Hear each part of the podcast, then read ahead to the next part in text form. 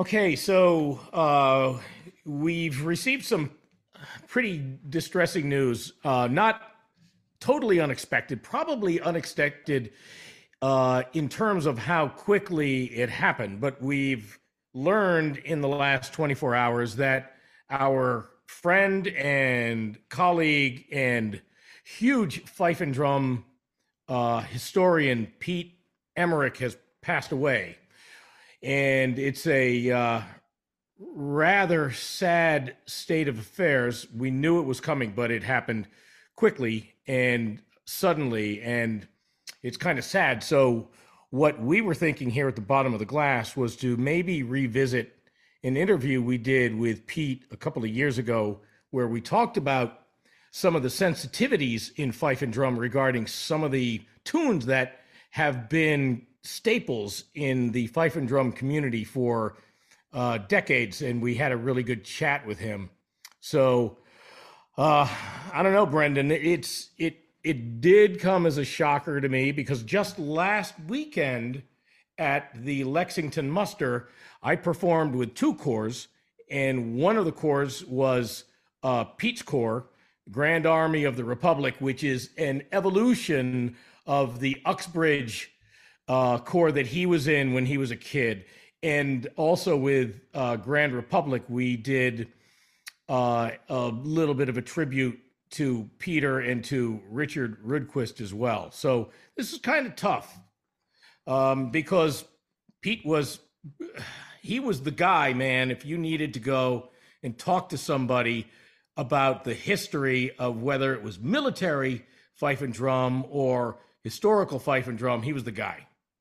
Yeah, I mean, admittedly, I wasn't that close to him. I didn't know him that well before we had that interview with him in 2020, I think. I think it was our 6th episode, so we were very new at all of this at the time. And something had come up where there was a discussion going on about, you know, playing some historical tunes and if some of these tunes were still appropriate, you know, in a sensitive environment. And we decided to reach out to him to do this interview.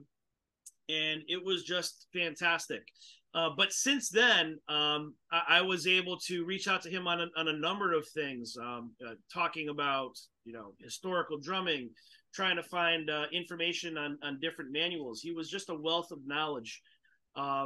And I gather that he had ALS. And Brian, you were explaining to me that he just told you this past September at the Sudbury Muster. So, you know, it was very quick moving, and you know, it's just a very sad day for our community, and we certainly lost the giant. We did, and it was fast moving. And just to kind of recant that situation at Sudbury last year. So we're talking Sudbury of last year. We're talking September. And Peter came up to me and he said, "Hey, look, I'm here. I'm kind of talking to a few people. I'm not announcing it yet, but my doctor said I have something going on. They don't know if it's ALS, but it has ALS type qualities to it." And he was particularly worried about that. And that was September. And we lost him yesterday, which was, you know, May 12th of 2023. So it moved fast and it moved aggressively.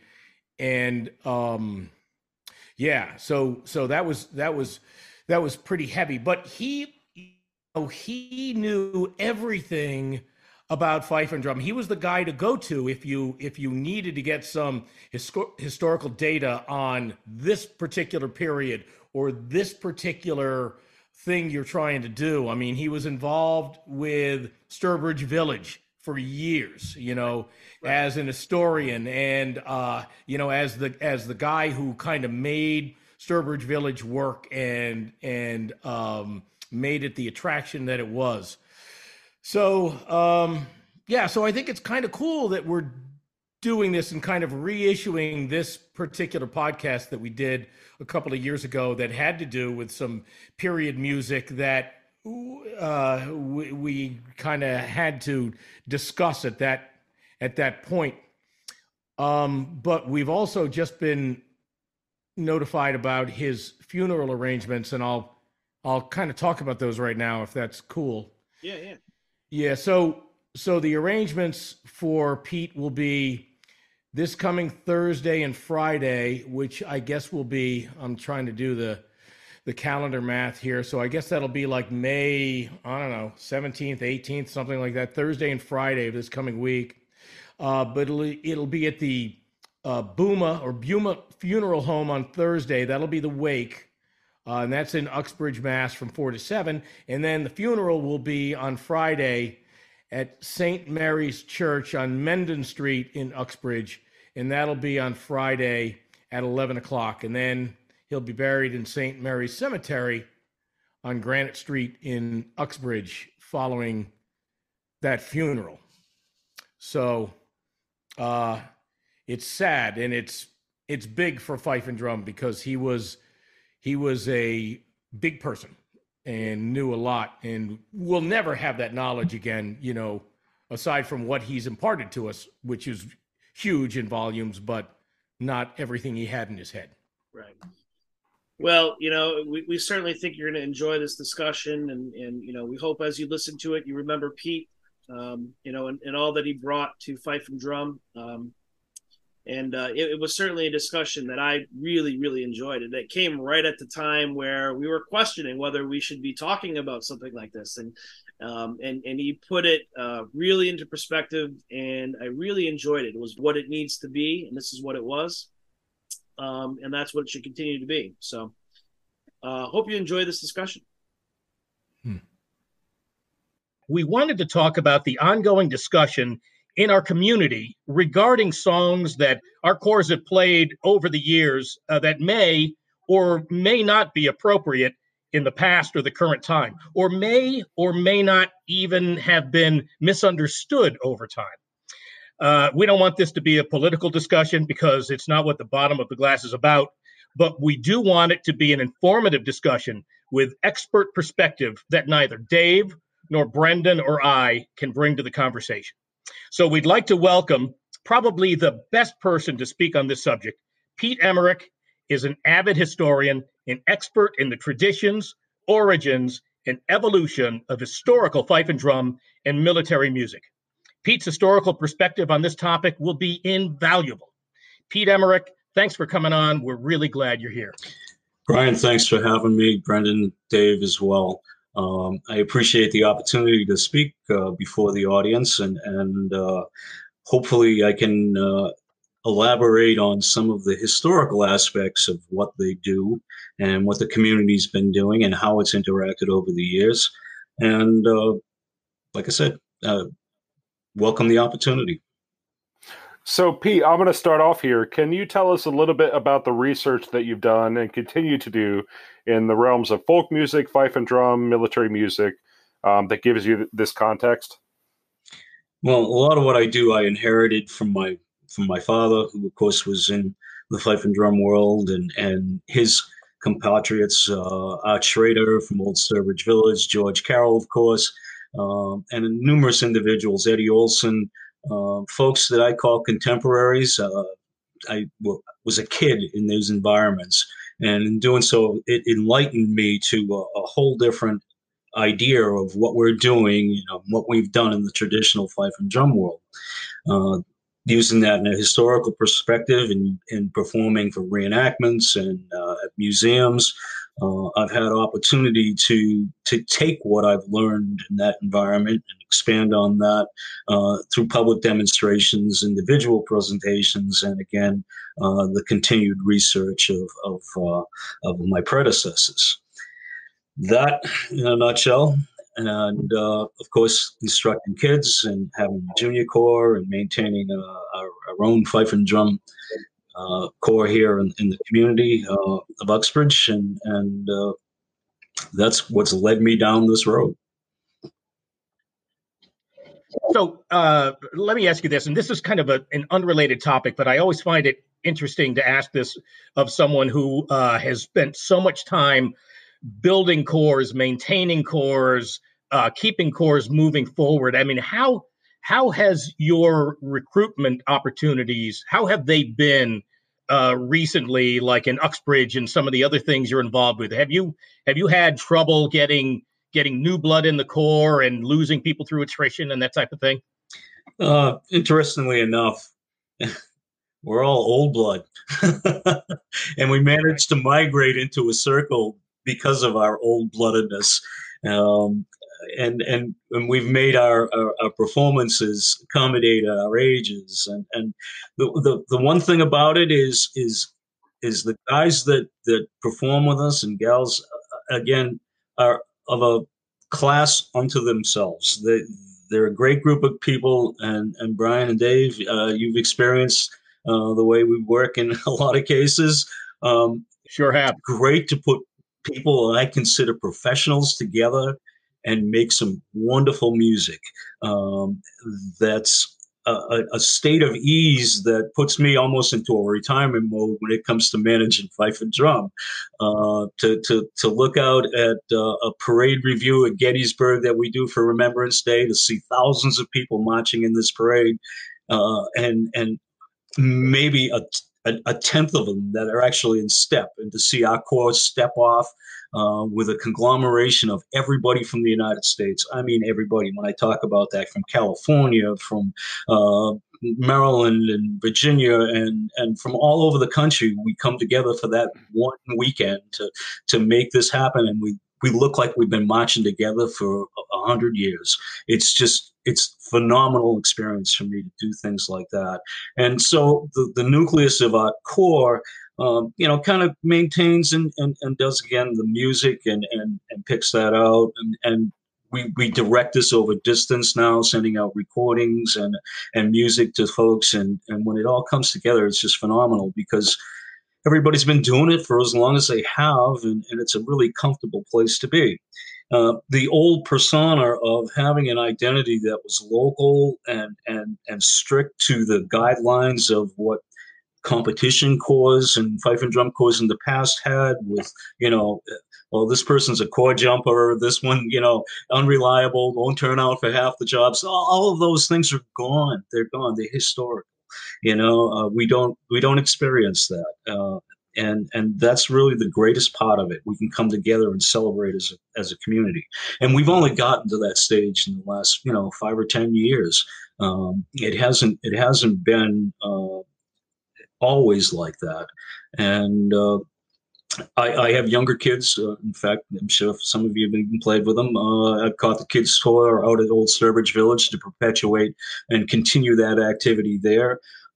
I've had some great luck with homeschool folks, much as Carmen has with the Lexington William Diamond Corps. And again, there is a lot of things that that dynamic has introduced to us. In doing so, again, you look at what you're producing.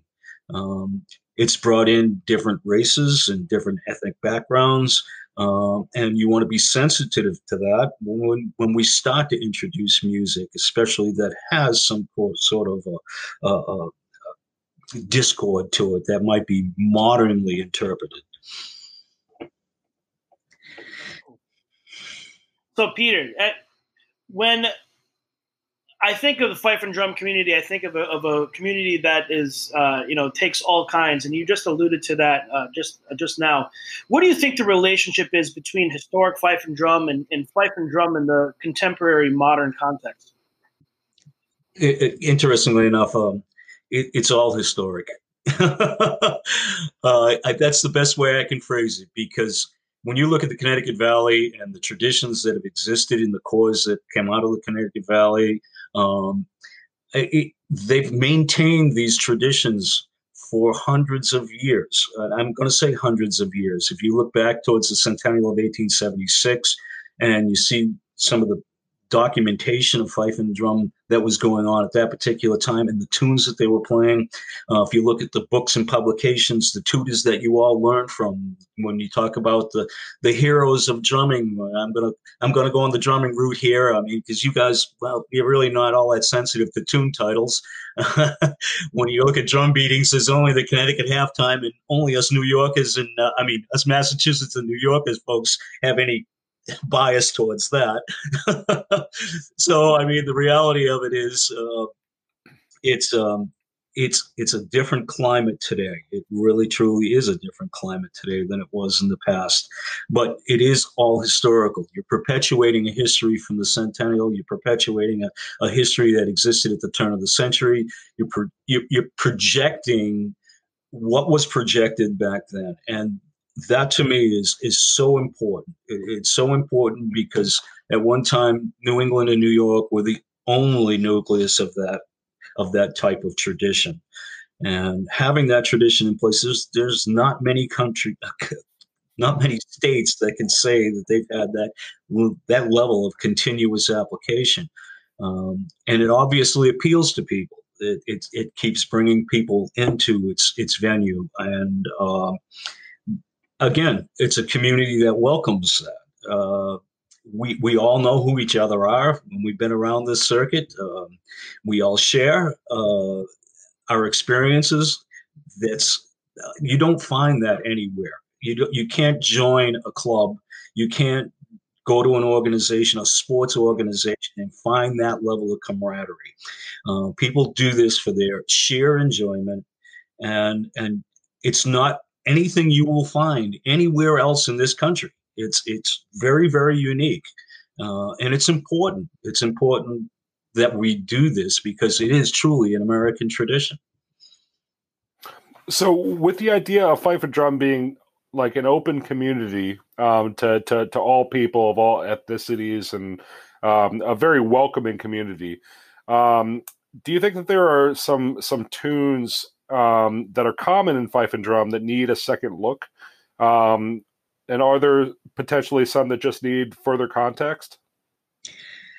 Well, I've always approached this issue from a perspective of appropriateness.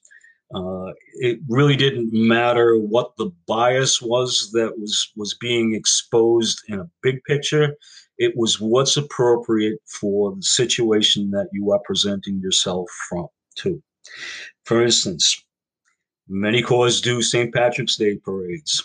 And when you choose your music for that parade, you don't march down the street playing Rule Britannia. It might be offensive to some of the crowd watchers. And again, knowing what your audience is half of what a corps director or a fife major or drum major, whoever's going to pick those particular tunes out, is half of the battle there. Now, it is truly easy to offend people with music. It really is, because it is a complex language. It is a language. You got to understand that it's a device of communication that we're using to communicate a certain thought. And I say that certain thought. That certain thought is associated with the lyrics or with the song title. You're going to hear me talk more about what a tune is. And I say a tune. As fifers and drummers, we're instrumentalists and we play tunes. We don't play songs. People can say that, but the lyrics are representative of a song, not a tune. And unfortunately, over time, tunes that have been around for a long time get lyrics in song that don't necessarily meet today's standards by what we would call or consider socially acceptable. I'm going to probably strike a really difficult chord here with some folks, but I'm sure that every one of you have played the tune Old Dan Tucker. And when you hear the tune Old Dan Tucker, you hear a simple melody and a really quaint drum beating that accompanies that melody, and we learn this as kids in some cases, in a lot of cases, or as beginners, and we have affection for the music that we learned as beginners, as new entries into this. But when you think about the tune Old Dan Tucker, what does that mean? Well, that can't possibly be offensive to anybody. It's just a tune that we learned in Acting Osling's book, or the Spirit of 76, or any of these tutors that we learned these fife and drum tunes from. And when you look at the lyrics of it, and understand who the author was, being, of course, Daniel Decatur Emmett, and what he did throughout his life, and how he gained his income. We're voicing a musical expression of support for that author by performing that tune. And believe me, it's not a contemporary voice of support. It's a historic presentation of that support. And unfortunately, in today's perspective, we look at what's going on in the monument world. We look at what's going on in the streets with law enforcement issues and all of these issues that seem to be identifying, again, the bias that might be associated with our community as it exists. There's a very complicated structure to when we talk about those particular tunes, minstrel tunes in general. And Old Dan Tucker wasn't just constructed by a minstrel artist. It was written by a retired drummer from the United States military, which was what Dan Emmett was doing at that particular time, and playing the fiddle, traveling with circuses. He had, when he composed the tune, people thought of it as very much loaded with gibberish and nonsensical when you look at the songs and the lyrics. But like most of the minstrel music, it was written to an audience that was in a satirical fashion, that was to engage an audience in a view of their own lives, bringing out all of the bias that was going on in the religious environment of the 19th century, the biases that were going on in the community life. A typical example is there's a phrase in Old Dan Tucker that goes, "Tucker went round the hickory steeple. There he met some colored people. Some were black and some were blacker. Some were the color of old brown tobacco." And when you hear that lyric, it doesn't seem to make a lot of sense.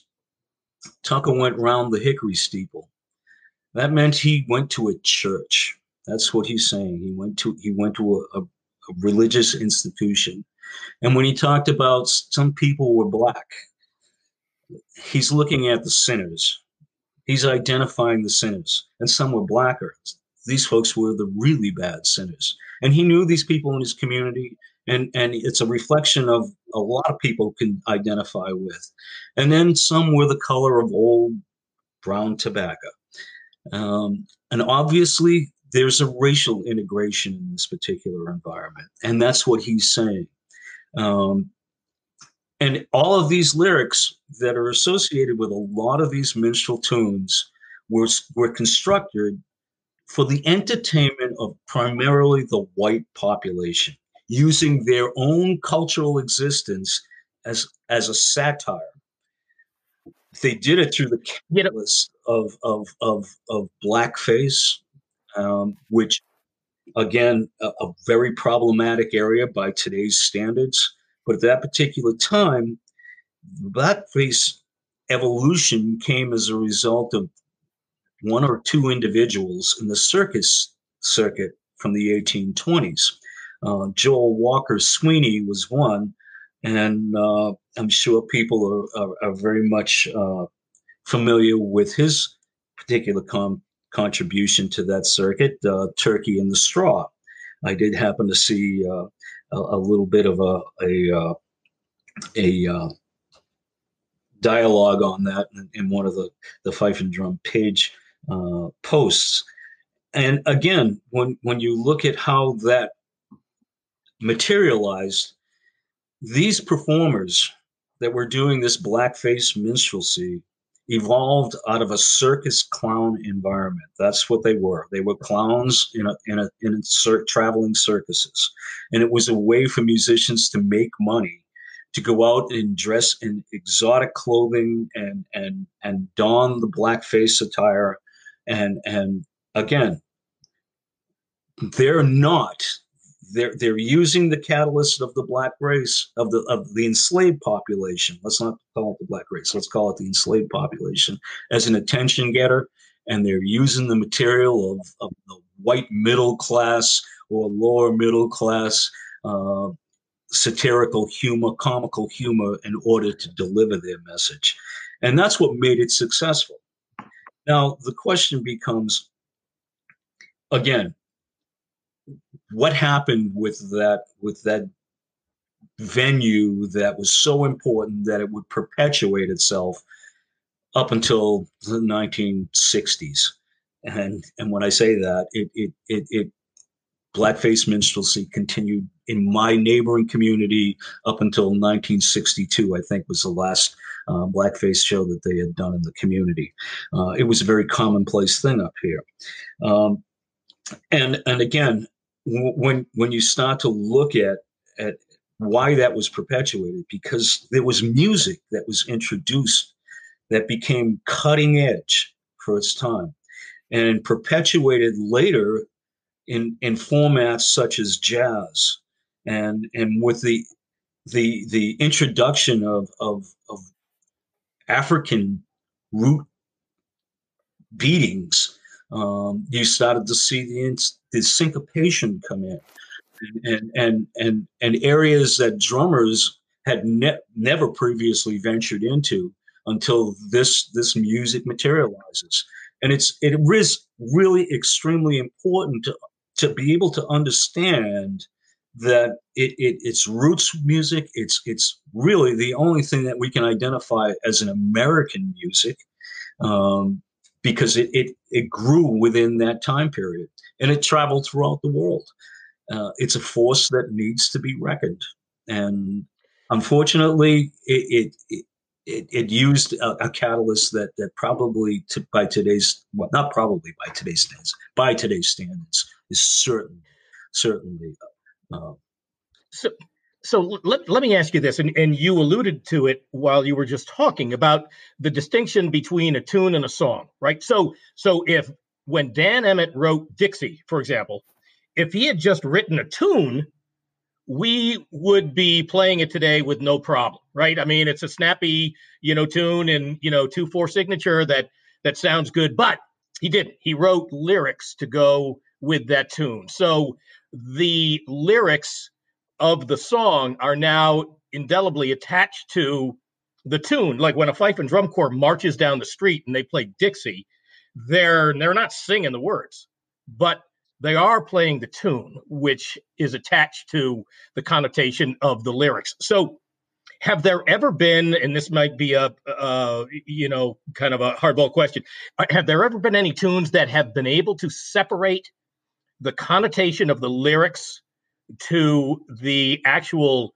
tune itself and remain popular that you know of? Oh, yeah, absolutely. An interesting example. Around 1602, from 1602 to 1620, over in England, of course, you had some rather great unrest, and the Cornish bishop Trelawney was imprisoned in the Tower of London, and a popular tune that's actually today a very a Cornish anthem, a Welsh anthem, and a regimental march of one of the Welsh armies, a tune called "Shall Trelawney Die," very, very popular overseas, and again, commonly known by everybody in that country. And when you look at Colonel H.C. Hart's Instructor for the Fife and Drum of 1861, you'll see a title called "Le Petit Tambour." And it's a great little tune. It has an interesting drum beat that accompanies a three-part fife arrangement. No, not arrangement, but sequence. And when you think about the French connotation of the little drum, what the title is, it's very innocuous. And again, it has no direct correlation to anything that might seem somewhat biased. And if you do a little more research and go back to 1836, you will find that tune materialize as a tune called Alabama Joe. 1846. And the tune Alabama Joe, if you've ever read the lyrics, and I would really encourage folks to go on the Levy site or the digital collections at the Library of Congress and type some of these titles in. And you can read these songsters and these broadsides that were published as popular music. And again, when you see popular music of the 19th century, that's, again, the birth of something that we experience today that was very much unheard of earlier in history, because the printing press now is making cheap and available copies and instruments being made stateside rather than having to be imported all the time. People had music in their homes and buying a broadside or a piece of music that was published for pianoforte was your record album of the 60s and your cassette of the 70s and your CD of the 90s. And that was the way it was popularized. So you had those influences. The publishers, of course, would put this material out to encourage people to buy it, and they would have bands that would travel from community to community to play these numbers and get people's interest in buying it, purchasing it. So it gained popularity. Specifically as a banjo melody, when you looked at Alabama Joe, the words would make the hair on the back of your neck rise because of its offensive lines that are represented there. It's only because of, again, the flagrant use of the N-word. And again, it had really nothing to do with the enslaved population. It talked about an individual in a community that had enriched himself from the proceeds of those who surround him. It was more like about the plantation owner than it was the enslaved population. So but you can pick up that book and look at Hart and say, this is a nice little tune. Doesn't have a controversial title, but anybody that knew anything about minstrel music would immediately recognize that tune. The Emmett book, when you start to look at what's in the Bruce and Emmett book, Money Musk, a very old Scottish tune, wound up in a banjo tutor and in Briggs banjo tutor in 1850, and again adopted to the minstrelsy by adding lyrics to it. They called it Darky Money Musk, a little bit different. Wow! But it has a really cool syncopation on the banjo. And in the melody line that you don't hear on the fife. But again, these tunes are throughout our history. If you type in, go to the Levy Collection and look up The Girl I Left Behind Me or British Grenadiers, and you will find broadsides that are printed with blacks depicting military costumes and in a fashion that looks in disarray. You will find all of these things, and it's in everything that we have. I've had minstrel broadsides that have Yankee Doodle in them. I have there are a number of different things that again, because they turned them into songs, we now have to deal with the ramifications of the tune. So Pete, let me ask you this. You do a lot of programming where you actually have more than just playing music. You actually have a chance to speak to some of the audiences, whether it's in schools or Sturbridge Village or different programs that you do around the country. And so how do you prepare an audience to understand this music, to understand parts of this music that others might find offensive? Is it something that there's it just requires some context? Do you have any thoughts on that?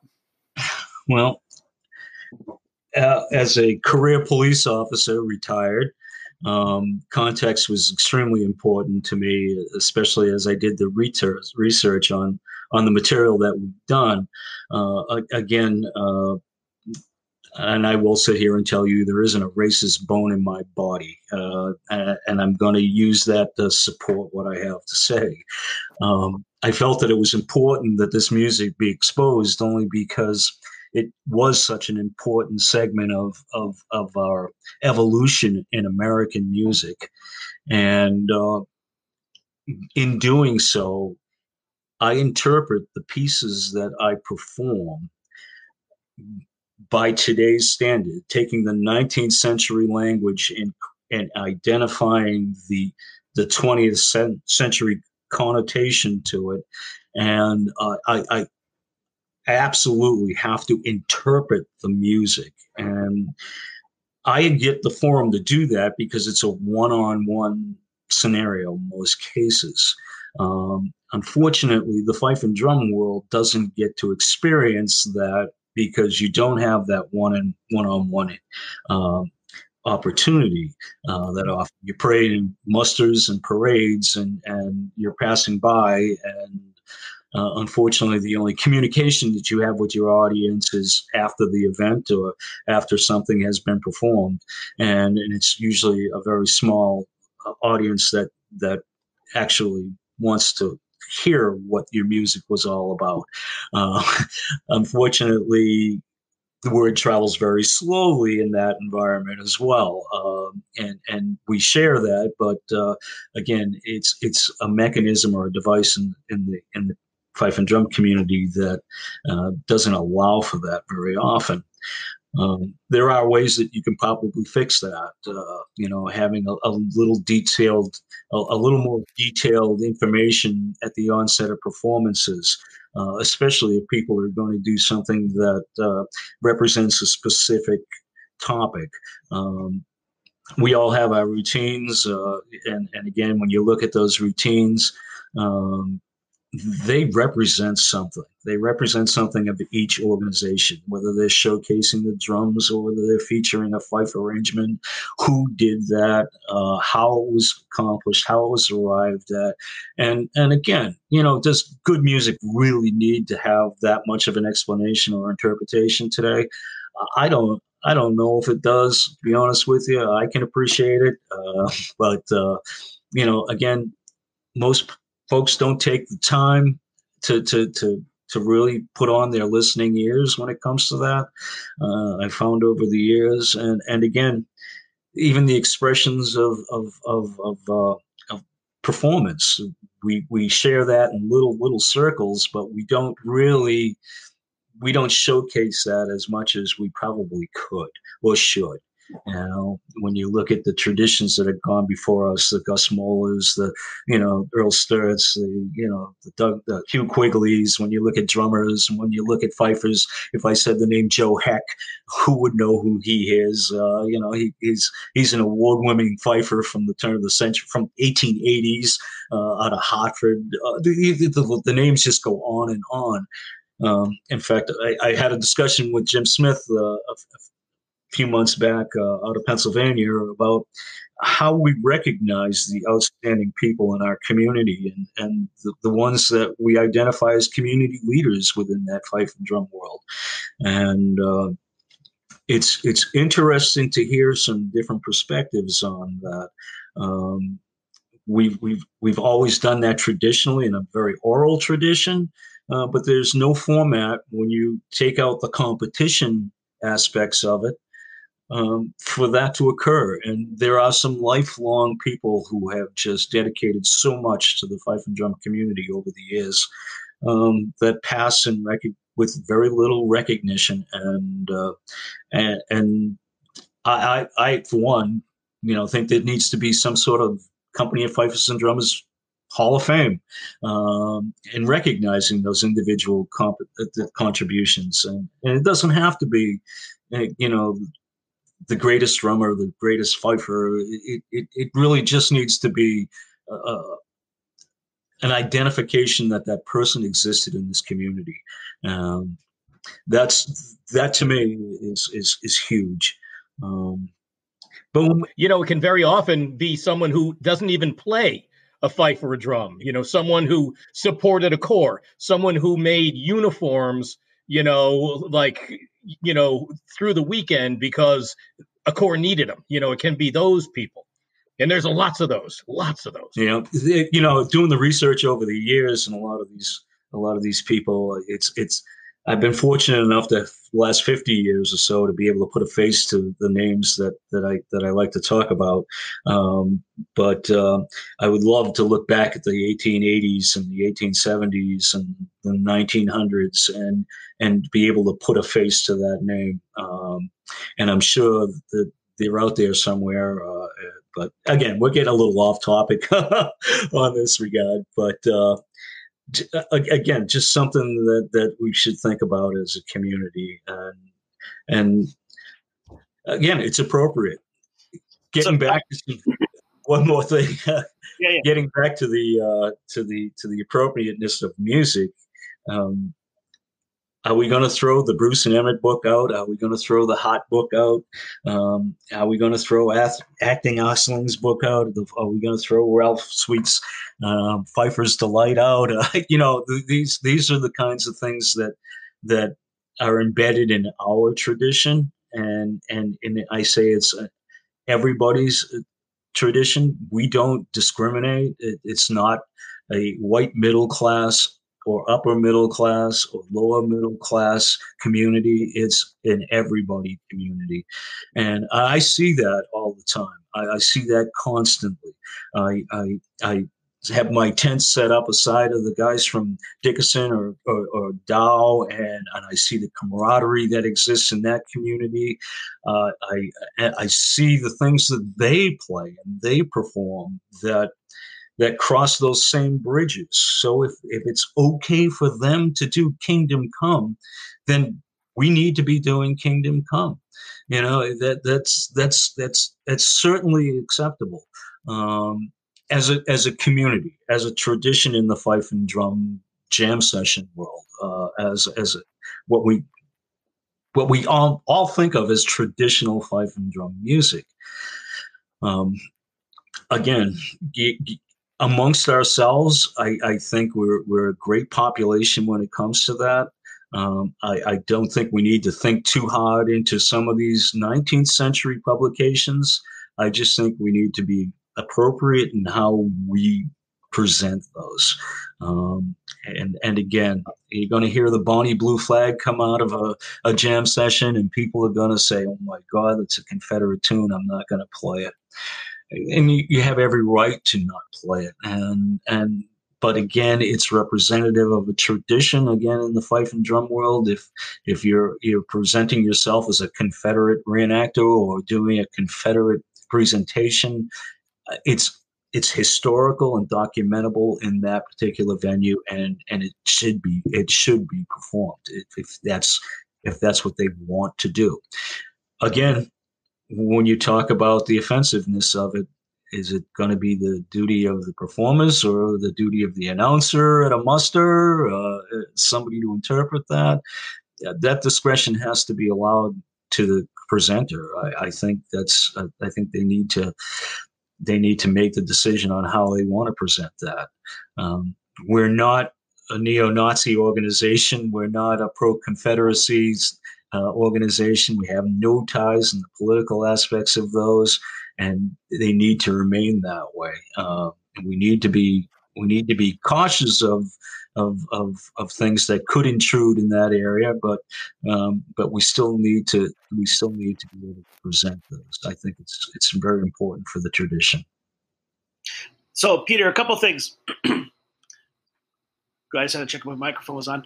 Yeah, so I'm on the e-board for the company, and that is definitely going back to what you were saying about creating a Hall of Fame for past members of Fife and Drum that have contributed a lot. That has been a discussion that we've been talking about in the last year or so. So I completely agree with you on that.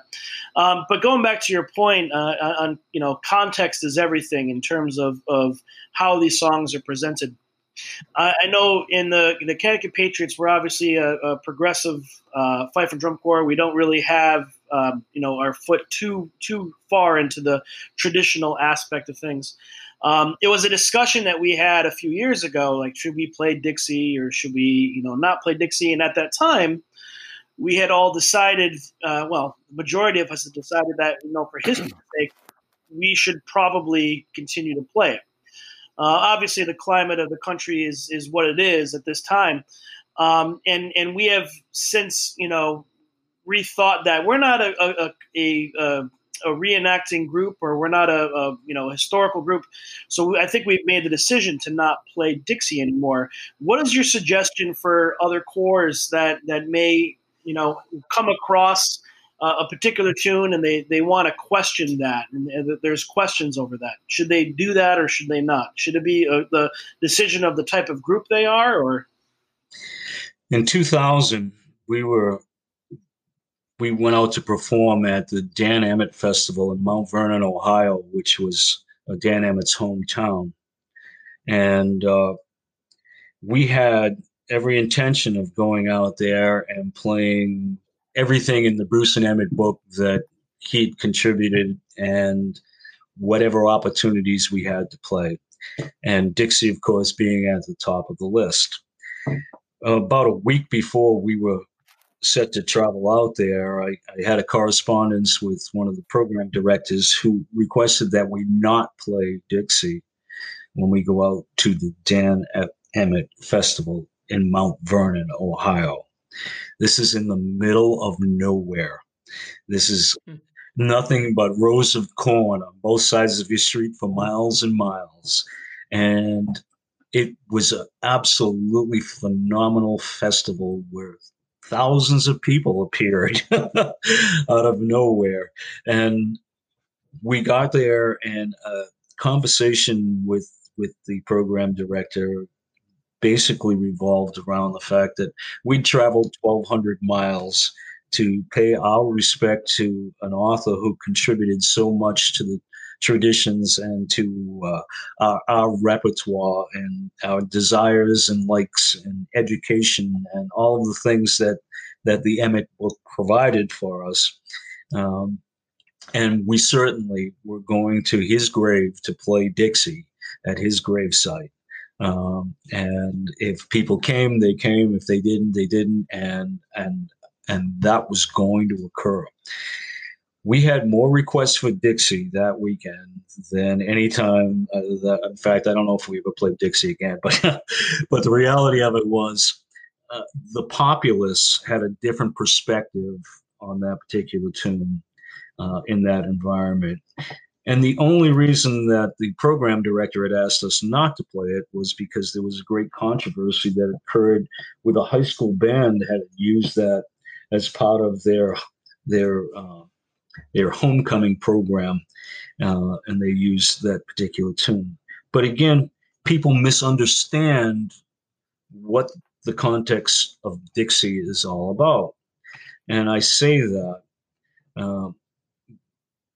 everybody recognizes that as a Southern anthem.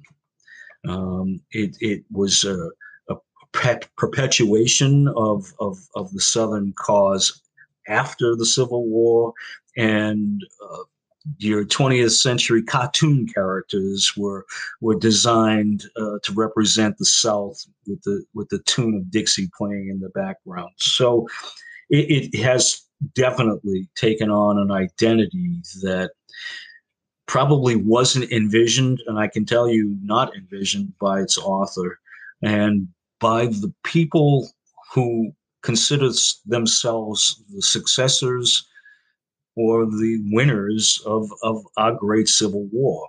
When you look at Lincoln's closing remarks, where he talked about Dixie being introduced and requesting the band to play that as inauguration, he basically says that Dixie is ours.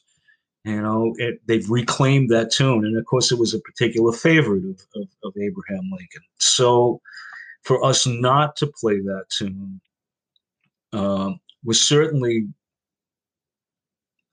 out of the question. And if it was based on ignorance that decision was made to ask us not to play it, or irreverence, I really don't know.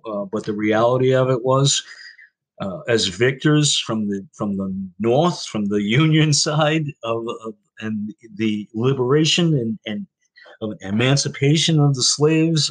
It meant a lot. It meant a lot of different things. And I still think that means the same today. And we do use it, again, in our programming when we talk about the punk performance of Dixie, that Lincoln's claim to Dixie is what we are actually playing, not the Southern anthem, and not a perpetuation of the Southern cause. So we haven't abandoned it, and we'll always play it. And I think that, you know, folks, if they understood that perception, would probably feel the same, because it is a great tune. But again, appropriateness comes into play, you know, and again, if you're at a parade where you encounter some of these protest groups that seem to be appearing today, you might not want to incite a reaction from the crowd that might miscommunicate that message. So leaving that out of a street presentation is not all that, how would you put it, inappropriate. So a small personal story that I have, and Brian has actually experienced this as well. Playing with Grand Republic, Earl Battle is our drum major. He's an African American, and he's our drum major. And some of the medleys that we had, one of them had Battle Hymn of the Republic, and we went into some other tunes. And Dixie was towards the end of it. Marching down the parade, I believe it was Westbrook, one of the musters, something like that. We were playing through this medley, and we went into Dixie. And at that moment, Earl turns around, still marching. He's marching backwards at this point, and he just starts circling his face and pointing at himself and kind of shaking his head no. You know, and it was kind of a wake-up moment for all of us in Grand Republic to say, you know, this is something that we have to open our eyes to, for us specifically. I'm not saying about the whole community and different programming, obviously, but, you know, for us, we decided to take that out because of the personal connection that we have with Earl, and, you know, and just the kind of broader realization that you know, this is something that means more than just the tune to some of our own members, even. Absolutely, and I think that's certainly appropriate. There's no question about it. In that sense, it's also a term of endearment, and again, that's really respectable in that regard. And the cases that I've encountered, I've had situations, and again, any of this material that I've done that really is off color in its presentation has been through the support of academia in a lot of different cases. The music that I've done is part of a Black History Studies at the University of Virginia.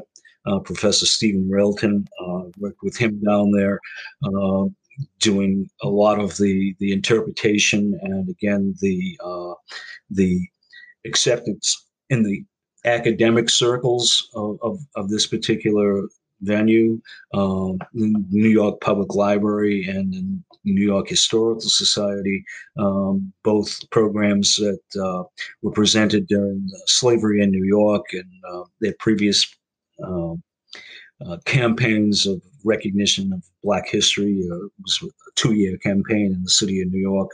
And that material and our material was used in that as well. Again, nothing that I've presented hasn't been through that kind of scrutiny.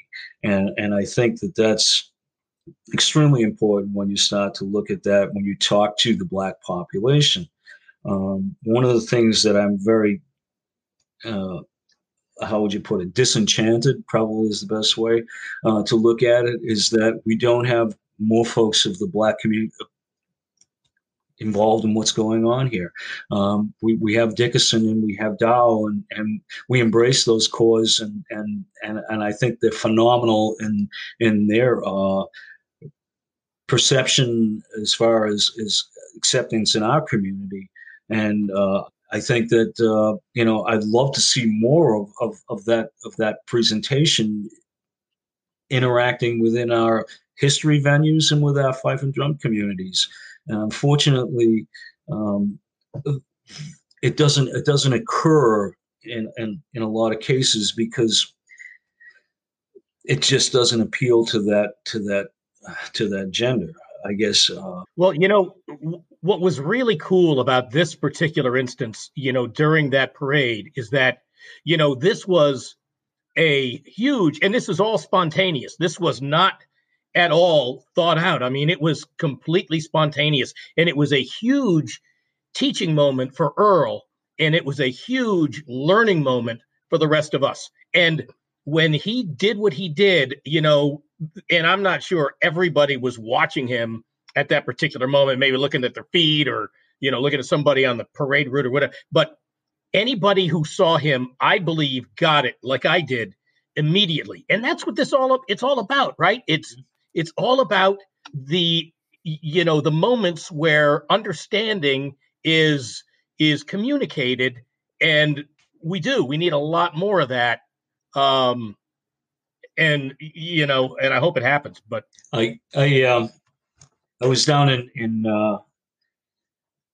in West Virginia for a program outside of Harper's Ferry, and I happened to be doing a show on Bolivar Heights, and in it was the tune "Kingdom Come," and of course, if folks aren't familiar with the tune, I mean the song, they won't understand how this could affect somebody of the Black race.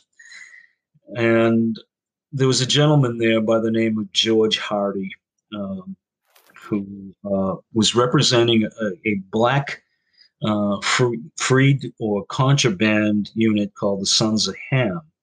And these folks were dressed in enslaved person's clothing and representing what a freed slave or emancipated slave would have been in 1863. And I felt that I had better reach out to his organization before he heard the music that I was going to present, specifically Kingdom Come, because it was appropriate for the interpretation that we were doing at that event. And I went up to him and I said, George, I just want you to know that we have a program here that might reach into some sensitivities of your population and the folks that are with you here today. And I need to make sure that you understand the context of why I'm doing this and how it's going to be introduced. And after I explained it all, and he stood there and he looked at me and he said he appreciated my input and he'd be insulted that if I altered the program to anything other than what would have been accurate for that particular time period. And I took that as a pretty strong commitment on his part to understanding the music and what it was all about. And if anybody knows the lyrics to Kingdom Come, it has flagrant use of that term, Daki, and again, can be considered, certainly inappropriate because of the portrayal of the characters in that. But to both the white and Black folk of that particular time period, it was a swan song. It was an emancipation song. It was something that meant something to the audience because now we were taking steps towards their freedom, and certainly representative of the era. To do that today, again, takes the tune and puts it into that perspective. It does not reflect on its dialect that it was used in the song. It's recognized simply by its tune, and that's something that crosses over, so to speak, as we were talking earlier, Dave, about these crossover tunes that seem to be acceptable, but yet written in a minstrelsy type of dialect. Another situation where a fellow that recently passed away, Benny White from the 54th Mass Reenacting Group, who would scream that song out anytime that I came within contact of him, because it was one of those things that represented to his race and his culture what the liberation was like of 1863. And so we're certainly glad to do that. Again, lyrics aside, in the dialect that was written, it's still a very empowering tune. And we play that in jam sessions all the time. You hear that coming from the drum menu, and it's certainly appropriate. I don't think that that's really a tune that should be cast aside. It delivers a very strong message. That's really cool.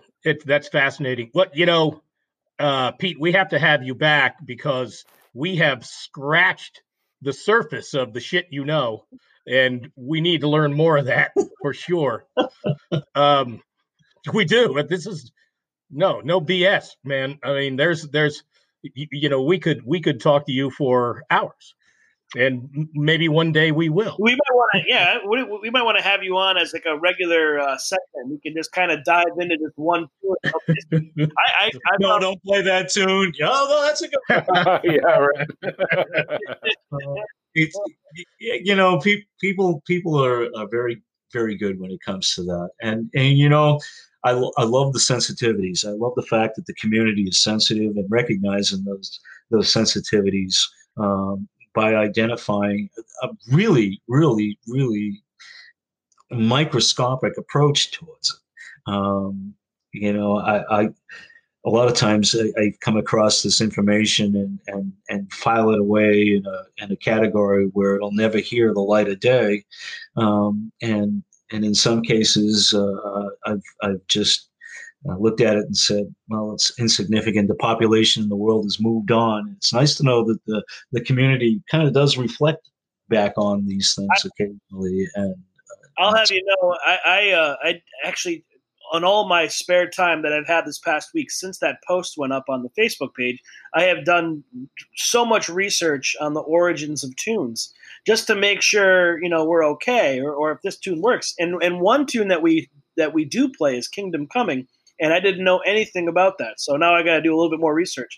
So it's been really kind of interesting because, and I said it before too, we just grew up in this fife and drum thing. We just played the tunes that were passed on to us. There was never any historical context to anything that we played. And the more that we've done this, and I guess it's the more sensitive the community has become, and rightfully so, with the climate of the country and all that stuff. It's become a really cool thing to really dive into the historical significance of these tunes. So thank you very much, Pete. This has been incredible. Thank you so much, Pete. You're entirely welcome. I've enjoyed it. And again, it's so important for the tradition. And I think that, like I said, everybody's doing their part to be inoffensive and to identify the sensitivities.